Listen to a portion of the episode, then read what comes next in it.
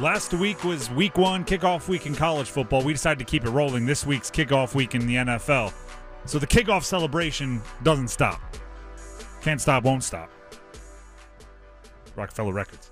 Uh, the North Carolina Tar Heels defense needs to step up and take a bow. Speaking of celebration, they need to they need to be celebrated for their week one performance.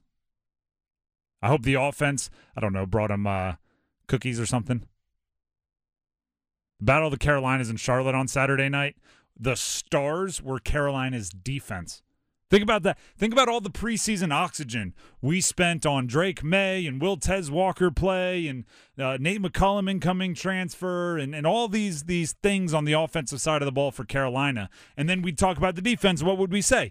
How concerned we are. Can they get pressure? Can they create havoc? Can they make uh, uh, Spencer Rattler uh, for lack of a better term, and no pun intended, rattled.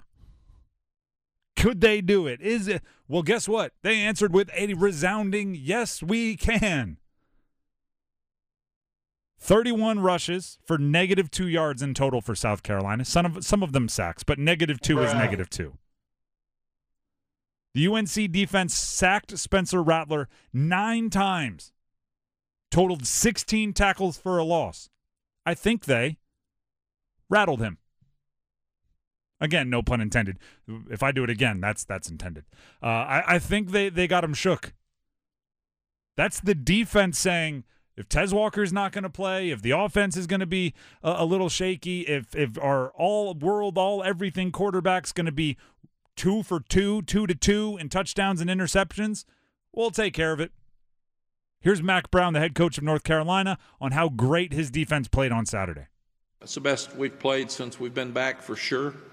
Uh, it's one of the best games we've played in a long time. Really proud of Coach Chizik and the defensive staff uh, for taking uh, a narrative that was uh, true at the first of last year and um, really kept us embarrassed on defense throughout the year, but got better, but didn't get credit for it. Uh, they had a great plan. Um, they were aggressive as advertised. They had tackles, 16 tackles for loss, nine sacks uh, all of those things that, that we've been wanting, that we've talked about, that we, we're not getting accomplished. Um, but, but one of the best performances that, that I've seen on defense for sure. I'd say so.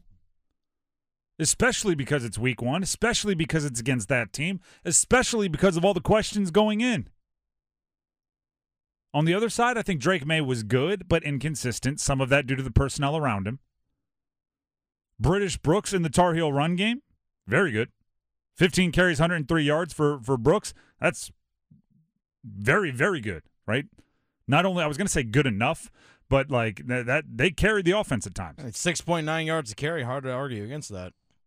The offense was was outside of that, and and their running game kind of to put that in its own capsule and say that was very good. The rest of the offense inconsistent. Here's Mack Brown about something he wishes the offense did better at. Our defense finished. Our offense didn't finish and I was really disappointed in our offense.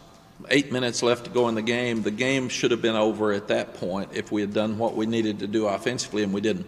We did kill some clock. We made a couple of first downs, but you got to finish the game. So, as, as happy as I was with our defense and our special teams, I was really disappointed in, in the way our offense didn't finish. Well, the defense took center stage, luckily, right? If your offense is going to have a bad game, you want it to be in a game where your defense plays the best since you've returned uh, their, their coach Brown. And, and this is where, like, if you have Drake Maye as your quarterback, even if he doesn't play well, even if the offense doesn't play well, you should get 20 plus, right? Like, on an off night, their floor should be 20 plus points. The defense held South Carolina to 17. That's enough every time. That's enough every time. Will there be things that you want the offense to fix? Heck yes. You know what day wasn't fun for the the North Carolina offense? Sunday. Right? Cuz Saturday after the game, you won, you beat Carolina, meaning South Carolina. You you you beat uh you, you won in Charlotte. It was this big hype game. College game day was there. It was all crazy, right? So Saturday night was really fun. Going in and watching the film, not that fun for the offense. Not that fun for the offense. right? That's a real come back down to earth moment where you're sitting there and looking at your, your how did we win this game? I have so many minuses on my grade sheet here. And it's like, well, the defense carried you, Yeah. right? Do you remember how uh, after the App State game last year, the offense had all positives, all pluses, and the defense was in a bad mood at film the next day? Mm-hmm. role reversal, buddy. Now they're over there having, you know, the the they're they're drinking the finest of of Powerades or Gatorades, whatever you're sponsored by, and you're over here drinking lukewarm tap water because that's that's how it's gonna feel. Well, it's got to feel good for Carolina offensively, knowing the fact that there are so many areas in which they can improve. They still put mm-hmm. up 31 points, Very true. and their defense played lights out. Now, you don't expect their defense to get nine sacks every single game, but even if you're consistently generating pressure and getting tackles for loss and getting in the backfield more than you did last season, and the offense plays to the expectation that we all thought they were going to in this coming into this season, be a really, really good football team. Like really, really good. I'm talking competing ACC championship level football team. That defense was more than we even asked for. Oh, It- above and beyond. If if they got as many quarterback hurries as they got sacks, I would have said that's a pretty good day for the defense. But they actually got him on the ground nine times. Now here's here's my, my one bone to pick with the coaching staff because obviously, like you said, Drake Maye didn't even play that great. The, the passing game had had their flaws and they still put up 31. And and the defense obviously had a game plan that that worked. Shout out to to Gene Chizik. The one kind of bugaboo I have, the one bone to pick, Drake Maye kind of messed over by the coaching staff by how they divided up their reps in, in practice. Right? And I say that because uh, Mack Brown, after the game, said, I thought Drake Maye played well based on the fact that he was throwing to completely different guys in practice because he was throwing to Tez Walker and Nate McCollum, and neither of those guys played. Now, Nate McCollum is hurt. Nothing you can do about that. It's football. It's going to happen. But the coaching staff should have had him prepared for Tez Walker not to be there. Whoever was going to replace Tez Walker, I mean, starting Monday, you had to take Tez out of the the the practice schedule. You had to. He was ineligible, and there was no sign the NCAA was moving at all. If he was unprepared or you didn't give him enough practice reps to be confident in his ability to, to make it work with whoever was behind Tez Walker on the depth chart, that's on the coaching staff.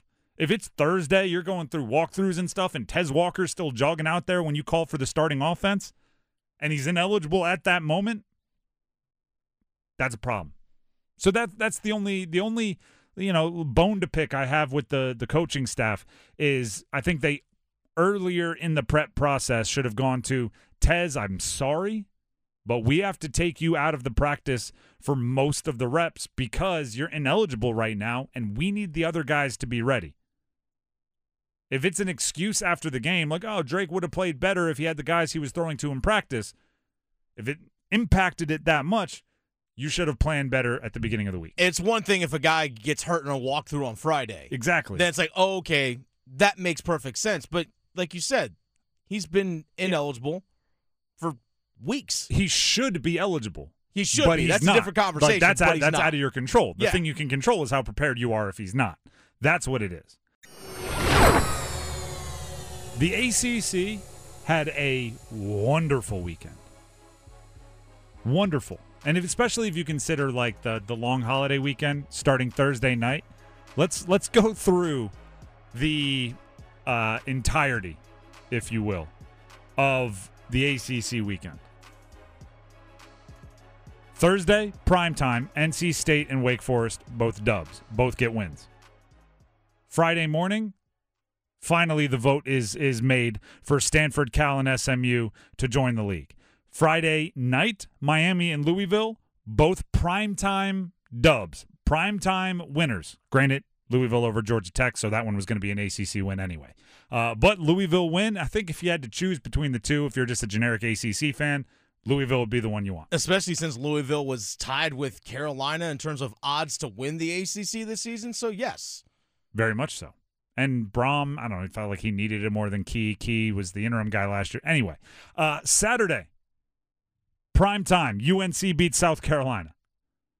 Sunday, prime time, Florida State beats LSU. Monday, prime time, Duke beats Clemson. That is Granted, you'd probably, if you're just a generic ACC fan, maybe you'd want Clemson to win that game just because it might give you a slightly better chance to have a college football playoff team. But if, I mean, obviously, if you're, I mean, I think the Duke win just puts another, I mean, at least middle tier, possibly upper tier ACC team out there. And when the biggest criticism of the, the ACC in recent years has been that they're top heavy, how can you say they're top heavy now? I mean, you have teams winning all over the place. Which, by the way, this is this is just gonna gonna grind my gears a little bit. The AP poll came out. This is an observation made by Brian Murphy, our, our, our friend, WRAL sports investigative reporter. At least eight voters have Clemson ahead of Duke in their AP poll, including one voter, and I won't name names, but I but if I get mad enough, I might. Uh, including one voter with Clemson at number 15 and Duke unranked. Let me get this straight. You we are through one week. These voters think they are better at deciding who's a better football team than the final score. Go ahead and name the names. Go ahead. Well, Go ahead and name it. No, throw it out there. It's all public. Go ahead and say. it is all public. Call these stooges Uh, out for who they are. I will. Now now now that you've Yeah. now that you've encouraged me. I'm I'm very much Uh, encouraging. Here's the, here's the one that I have the biggest problem with. Mhm. It is Brian Fonseca from the New Jersey Advanced Media. Oh, okay. has Clemson ranked 15th in the country. Hmm. Has Duke, hold on, Duke is ranked 23rd. That's one I have a problem with. Uh, there's another one. Jordan Guskey is actually the one that I, I really want to call out. The Topeka Capital Journal. Clemson is 15th. Duke is unranked. Hmm. Duke just, for lack of a better term, ran away from Clemson. Oh yeah. Like it wasn't they won by one point on some fluke. This wasn't Florida State beating LSU last year where you needed a block kick at the end of the game to come away with it. Mm-hmm. This was you were ahead by a couple scores and then you scored again. Yeah. Right?